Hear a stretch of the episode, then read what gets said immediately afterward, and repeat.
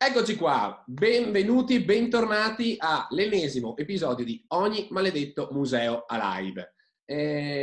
La storia che vi voglio raccontare oggi, l'ospite in particolare che oggi è particolare, anche in questo caso ci siamo conosciuti grazie a questo progetto, appunto a Ogni Maledetto Museo Alive, grazie a un'amica in comune che è Livia e grazie a quell'hashtag musei chiusi, musei aperti.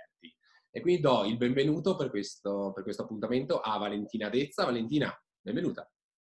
Ciao, buonasera a tutti, ciao Michele e grazie per l'invito che ho accolto con molto piacere.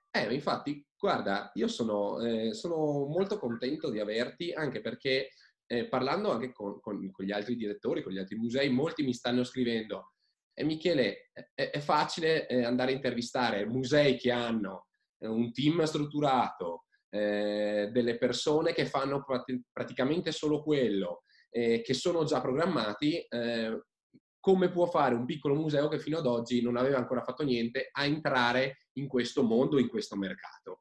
E allora quando ho avuto il piacere di conoscerti, che mi hai raccontato un po' la vostra realtà, ho detto ok, piano, secondo me questo è un esempio perfetto, ho detto sfruttiamolo perché calza a pennello. Allora, Valentina in questo momento è la direttrice del Civico Museo Archeologico di Casteggio e Oltrepò Pavese, ok? Ah, visto esatto. Che so che ci tieni anche all'ultimo pezzo in particolare, giusto? Sì, perché è un museo di tutto il territorio. Infatti. Ascolta Valentina, vuoi introdurti magari ai nostri amici, vuoi un po' spiegare chi sei, di che cosa ti occupi all'interno di questo museo e poi andiamo nello specifico a vedere un po' come è strutturato effettivamente questo piccolo gioiello territoriale. Allora, intanto ti ringrazio ancora per l'opportunità. Molto velocemente, chi sono io? Io sono un'archeologa e sono una guida turistica abilitata, tra l'altro. Ho studiato antichità classiche orientali a Pavia, all'Università di Pavia, triennale, magistrale in archeologia classica, poi ho fatto la scuola di specializzazione, il dottorato sempre in archeologia e in storia dell'arte.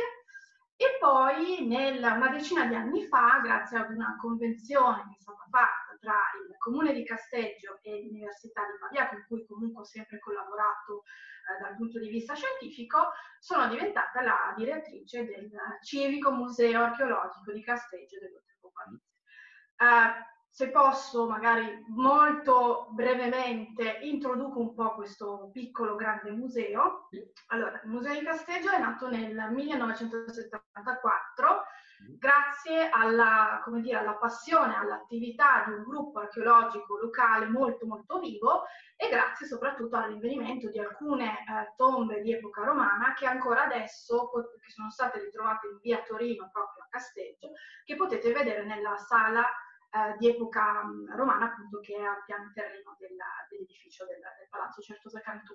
Da cosa nasce cosa? Con il passare degli anni il Comune di Casteggio ha firmato una convenzione con la Sovrintendenza Archeologica della Lombardia, perché lo sapete bene tutti, inutile che stia a ribadirlo qua, tutti i reperti dei musei, soprattutto i reperti archeologici, sono di proprietà dello Stato.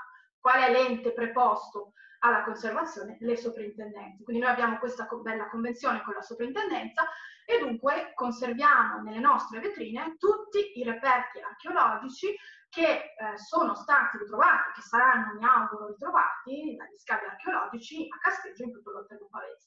Abbiamo varie sezioni, partiamo dalla sezione paleontologica e geologica, perché l'Oltrepò Pavese è anche ricco di fossili, e quindi c'è anche questa questione da considerare.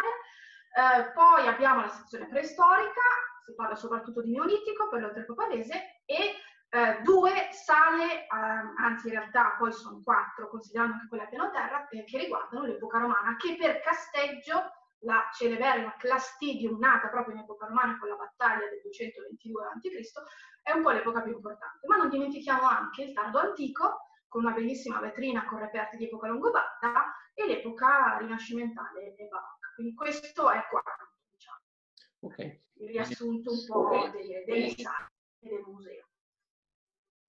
Sì. Che ha sede, se posso fare ancora una coda, ha sede in un palazzo storico che si chiama Palazzo Certosa Cantù, in centro storico a Casteggio.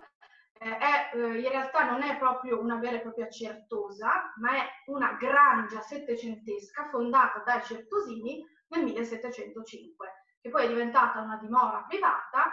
L'ultimo che l'ha abitata è stato il dottor Luigi Cantù negli anni 40, è mancato senza eredi e ha donato l'intero edificio al comune, che pian pianino lo ha messo a posto, e attualmente il Palazzo Certosa Cantù è sede sia del museo che della biblioteca civica, quindi è un bel parco. Mi ha colpito molto quando ci siamo sentiti quello che mi hai raccontato, ovvero nella gestione di questo museo alla fine siamo in tre che stanno facendo le cose, ok? Quindi giusto per dare anche uno spunto, come dicevo all'inizio, chi ci sta seguendo, che ovviamente magari alcuni lavorano in grandi musei, altri in medi musei, ok? Ci vuoi un attimo raccontare questo rapporto che c'è tra voi tre e poi quello che è successo quando è esploso il coronavirus, e dopo ci entriamo. Però intanto come state gestendo in questo momento? Allora, faccio una piccolissima premessa. Divido un attimo l'epoca pre-coronavirus e l'epoca post-coronavirus, perché ormai ha cambiato le nostre vite. Okay. Allora, quando ancora il museo era aperto e facevamo molta didattica, io collaboravo e collaboro comunque tuttora con una cooperativa che si chiama Oltre Confine, quindi con studenti, dottoresse, dottori che lavorano per questa cooperativa, mi danno una mano nella didattica. Collaboravo e spero di collaborare anche in futuro con stagisti dell'Università Cattolica nello specifico, con cui abbiamo una convenzione. Cosa è successo con l'avvento del coronavirus, quindi con questa quarantena coatta, forzata? Ci siamo ritrovati in casa e abbiamo cercato di trovare una soluzione immediata per comunque comunicare qualcosa del nostro museo.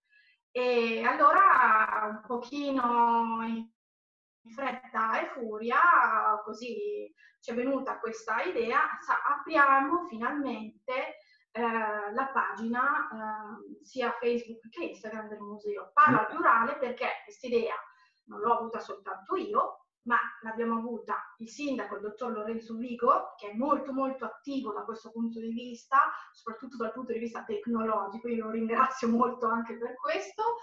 Poi lui è stato per tanti anni assessore alla cultura, ancora adesso alla delega all'assessorato alla cultura, quindi è il mio stretto collaboratore. E poi devo ringraziare anche la figura del dottor Alessandro Fraschini, che è un consigliere di maggioranza con la delega museo e biblioteca, che ci dà una grande mano soprattutto per quello che concerne le pubbliche relazioni della pagina di Instagram. Insomma, c'è questo trio che è nato di collaborazione ovviamente a distanza, e da questo cerchiamo insomma di creare dei contenuti, di inserire post. Se posso già annunciarlo io, se no se vuoi puoi dirlo tu, ci siamo inventati la formula di Quattro chiacchiere museo. Adesso cos'è Quattro chiacchiere museo? Tutti i giorni, dimmi. Adesso ci arriviamo su quello. Ecco, quindi siamo noi tre, adesso che lavoriamo per quella che è la realtà virtuale del museo, che è nata nella contingenza.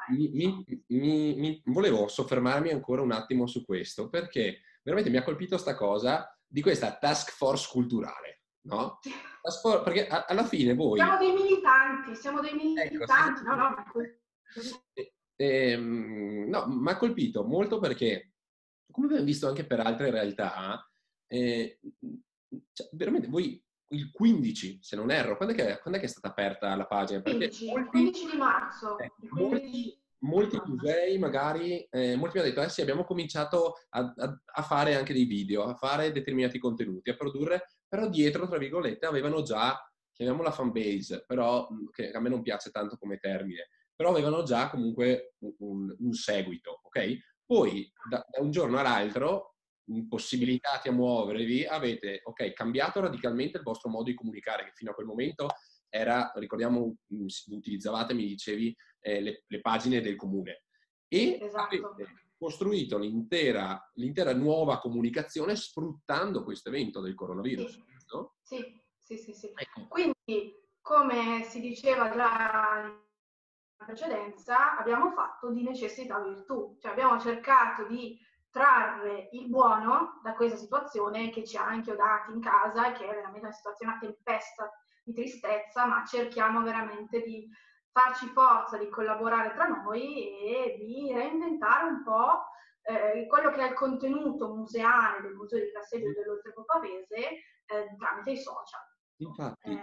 È un lavoro di squadra a distanza, tosto, però vedo che i risultati pian piano stanno arrivando e questa cosa ci gratifica parecchio. Beh, ma si vede, e vi stanno dando, perché vi stanno dando veramente, vi do merito di questa cosa, perché ci sono due cose che mi ero segnato, e una è quella che un po' avevi già anticipato te, quindi quel quattro chiacchiere museo, e l'altra è il Macintour. Vuoi magari ne parliamo un attimo di queste due iniziative? Hai voglia? Allora, assolutamente. Dunque, l'iniziativa Quattro chiacchiere museo è nata subito, ricordo ancora, lo stesso giorno in cui abbiamo aperto la pagina Facebook e Instagram del museo, abbiamo pensato, sì, però apriamo le pagine, ma dobbiamo creare dei contenuti. Sfruttiamo tutte le nostre conoscenze, i nostri amici studiosi, i miei amici operatori museali, cerchiamo di creare delle mini lezioni video, delle chiacchierate proprio, da pubblicare sulla pagina Facebook del museo tutti i giorni. Diamo un orario, abbiamo fatto una programmazione infatti a riguardo, tutti i giorni alle ore 17, dal lunedì al venerdì, escono fuori quindi questi video con contenuti culturali, ma veramente declinati sotto tantissimi aspetti. Cosa vuol dire questo? Vuol dire che non parliamo esclusivamente di archeologia. Se possibile, l'archeologia, e soprattutto l'archeologia pavese e oltrepadana, è il fulcro, il centro degli interventi, ma noi con grande piacere ospitiamo anche studiosi, operatori museali di altre realtà museali. Ad esempio, abbiamo ospitato da due interventi di due musei piemontesi importantissimi, il Museo Leone e il Museo Archeologico della città di Vercelli Luigi Bruzza. E poi abbiamo in mente anche altre collaborazioni e vediamo che i video piacciono, hanno un bel riscontro, e li postiamo soltanto su Facebook per comodità, ma in concomitanza anche su Instagram esce comunque il post con una copertina, con il titolo, che rimanda poi alla pagina Facebook del museo, e c'è un bel ritorno e siamo contenti, molto contenti. Poi, per quello che riguarda Macintour, sono io che in questo periodo dormo poco, devo dire la verità, si fa fatica a dormire in queste giornate, e ho, come dire, le mie sinapsi, i miei neuroni che lavorano parecchio, soprattutto di notte quando non riesco tanto a dormire.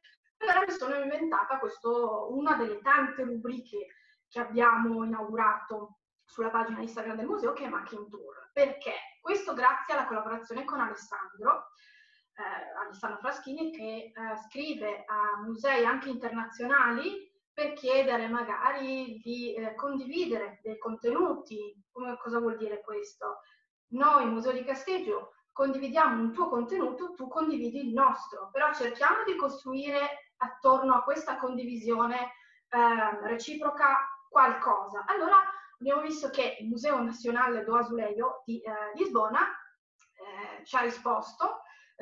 Ci sono stati gentilissimi, ci hanno detto sì, condividete pure le immagini delle nostre piastrelle, abbiamo creato una challenge, un gioco.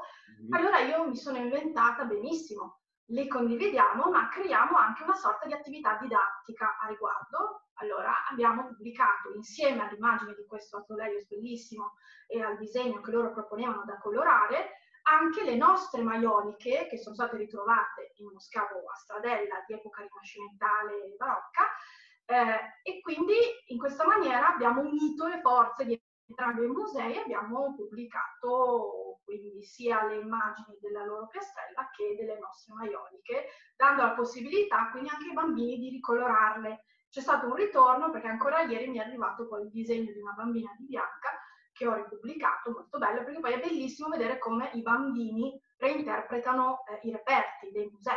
E questo è stato il primo esempio. Io mi auguro di poter continuare con questa rubrica Macintour, l'ho chiamata così perché non si parla soltanto del nostro museo, ma il nostro museo che viaggia e propone contenuti che vengono anche da molto lontano. Ecco, tutto qua. Beh, sono molto interessante, mi è piaciuto anche come avete un po' sfruttato questa cosa, mi è piaciuto l'engagement, come hai detto bene te, il fatto che i bambini anche utilizzino gli strumenti, facciano leva sullo strumento digitale per poi appunto ridarti indietro il disegno, e quindi si crea questa sorta di sinergia. Vorrei un attimo arrivare a fare anche un punto di alcune cose che hai già trattato e dare un po' una visione di quello che potrebbe essere poi il museo nel prossimo periodo. Perché hai parlato di sinergie in questo momento, quindi sinergie con i musei, ok? Con musei non solo locali, ma anche musei da fuori. Vedi questo come un qualcosa che possa svilupparsi anche nel prossimo futuro? Mi collego già adesso a questo per non perderci, così visto che... No. Sì, assolutamente sì. In realtà non voglio dare anticipazioni su cose che non sono ancora proprio certe sulla carta, ma queste collaborazioni stanno già nascendo. Ritorniamo sempre alla nostra amica comune, alla direttrice Lidia Cornaggia del Museo di Varese. Siamo già qui che ogni tanto ci sentiamo al telefono, parliamo di progetti futuri da condividere, perché anche lei, soprattutto lei, è un vulcano di idee, quindi ti direi assolutamente sì. Quindi continueremo su questa strada e continueremo a cercare di veramente trarre il meglio, anche noi piccoli musei, da queste collaborazioni nate virtualmente. Questa è la cosa pazzesca e positiva, oltre appunto al fatto di continuare comunque con il discorso della didattica soprattutto nei confronti dei bambini, dei ragazzi, che è quella che ci tiene anche in piedi, che tiene in piedi tante realtà piccolo-medie, insomma, museali su tutto il territorio italiano. Ecco.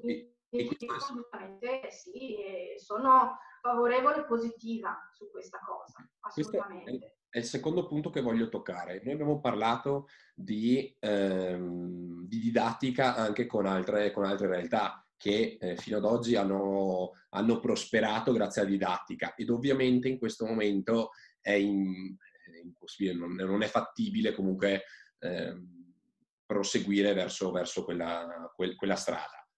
Cosa pensi che possa essere, ecco, il prossimo futuro in merito anche alla didattica?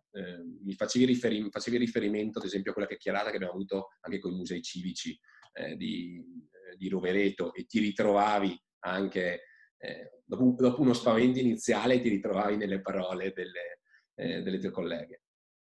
Sì, perché nella parte finale dell'intervista con le operatrici museali, le collaboratrici appunto del Museo di Rovereto, si parlava del futuro, del museo, visite virtuali, visite fisiche, ci saranno ancora le visite fisiche nelle sale, e le mie colleghe, anche loro, hanno strabuzzato gli occhi, cosa che ho fatto anch'io mentre ascoltavo l'intervista, perché io credo che non si possa pensare un museo senza una visita fisica.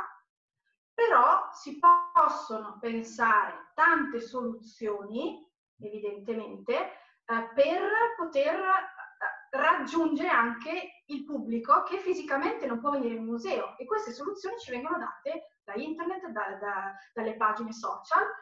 Dunque certamente in futuro il team del Museo di Casteggio andrà ad approfondire questa tematica, che deve essere approfondita anche dal punto di vista didattico. Tanto ormai i bambini hanno tutti un tablet, lavorano tutti per la contingenza con le video lezioni, con le maestre e gli insegnanti, e dunque cercheremo anche noi di creare, di inventarci, lo stiamo già facendo molto in piccolo con le pilloline didattiche proprio su Instagram, ma cercare di fare qualcosa di più strutturato e magari di creare anche una rete di musei, perché no, strutturati virtualmente, che abbiano una finalità comune e possano quindi coinvolgere più realtà museali e di conseguenza più un pubblico, uno standard di pubblico eterogeneo e differente. Quindi anche in questo caso voglio essere positiva, sono positiva per il futuro e penso che trarremo parecchie cose buone da questa situazione. In merito alla rete museale, hai parlato di legarvi virtualmente, quindi anche ad altre realtà.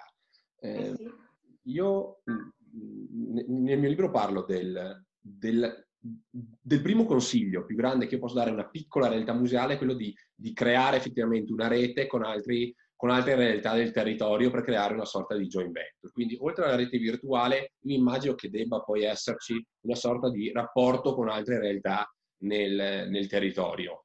Avete già in piedi certi rapporti in merito? C'è l'idea, tra virgolette, di svilupparli? Anche perché se non si fa rete in questo momento non vedo un'evoluzione futura di questa, della cultura in sé, ovviamente. Allora, dunque, qual è il problema? Dal punto di vista geografico, cioè quando si pensa a una rete museale, la prima cosa che viene in mente è che ci sia una vicinanza topografica, geografica, no? Non è sempre facile a volte dialogare tra musei anche vicini di casa. Lo abbiamo provato sulla nostra pelle. In realtà ultimamente, per quello che riguarda la realtà pavese, i musei pavesi si stanno, non tutti, ma molti, si stanno aprendo anche loro a progetti comuni. Mi riferisco a progetti che sono stati pensati e fatti dalla cooperativa Oltre Confine, che c'entrava, in cui c'entrava anche il Museo di Casteggio, in cui c'entravano tante altre realtà museali.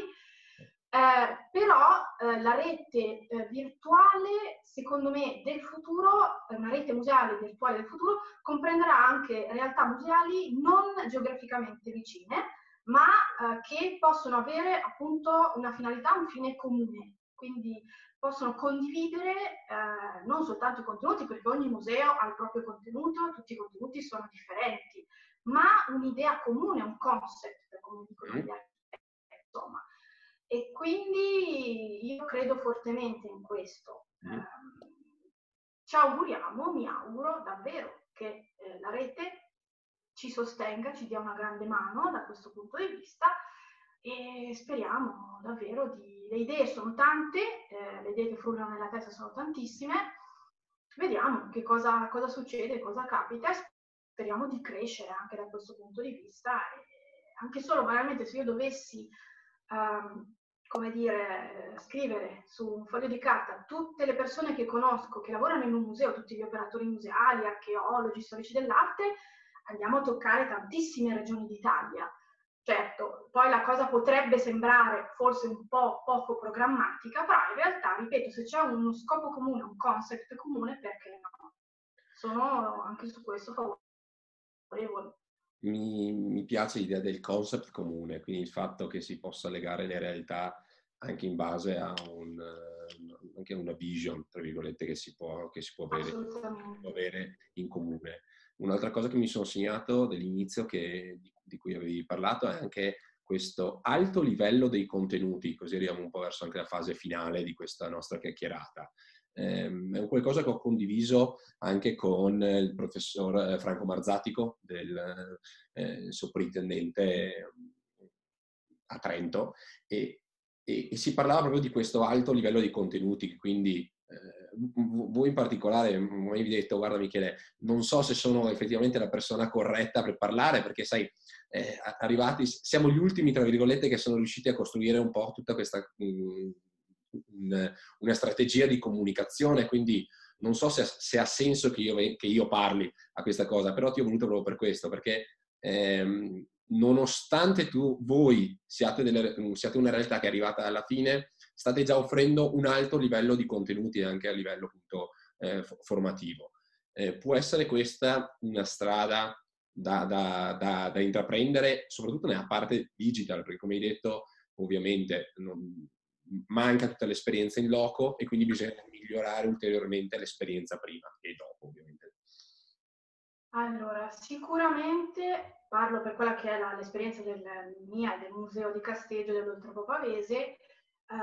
Digitalmente siamo un pochino lenti, proprio perché, come hai detto tu, siamo arrivati relativamente tardi, stiamo cercando appunto di correre ai ripari il meno possibile, però io credo anche che il livello dei contenuti proposti da un museo, che sia una grande galleria o un piccolo museo, deve essere alto. Ma questo non lo dico, come dire, perché mi sento di far parte di un'elite. No, assolutamente no. I contenuti culturali vanno condivisi, e vanno condivisi con un linguaggio semplice. Il linguaggio semplice deve raggiungere tutte le categorie sociali, anagrafiche e sociali, e deve essere corredato da immagini, contenuti video altrettanto immediati, belli colorati, istintivi e semplici. Io su questo sono molto fan di Alberto Angela, della divulgazione, anche se molti miei colleghi, molti accademici guardano questo con un po' di sospetto. Invece, secondo me, per arrivare a tanti, alle masse, bisogna fare anche questo. E con questo non voglio dire che si deve pubblicare una foto con sotto semplicemente scritto due cosine, perché se scrivi tutto, l'origine, il rinvenimento, lo scavo, il V secolo a.C., la gente si annoia. Bisogna fare il giusto mezzo, quindi delle note commento ponderate, dove si usino dei termini scientifici che devono rigorosamente essere spiegati, ma con parole semplici. Io su questo sono proprio... Non transigo, perché, ripeto, il museo è per tutti, non è soltanto per quelli che capiscono questo linguaggio, ma il museo deve arrivare ai più, a tutti. E non so se tutti i miei colleghi sono d'accordo su questa cosa, io lo dico da anni, questa cosa qua proprio va proprio diffusa assolutamente su tutti i fronti. Beh, grazie mille Valentina. Tanti spunti anche questa sera, dal concetto delle sinergie al discorso della rete museale con un fine comune, questo livello dei contenuti che dovrà per forza di cose sempre essere e crescere costantemente, e poi ovviamente questo futuro che ci aspetta davanti tra digital e tra mondo digitale e mondo fisico, che dovrà essere un po' ripensato. Ti ringrazio Valentina, grazie mille per la chiacchierata. Grazie a te a tutti. Spero di vederti prima o poi, quindi di conoscerti anche a te dal vivo, ecco, e all'interno del museo, ecco. All'interno della vostra realtà. In bocca al lupo per tutto e grazie. Grazie mille. Ciao a tutti. Ciao Valentina, ciao.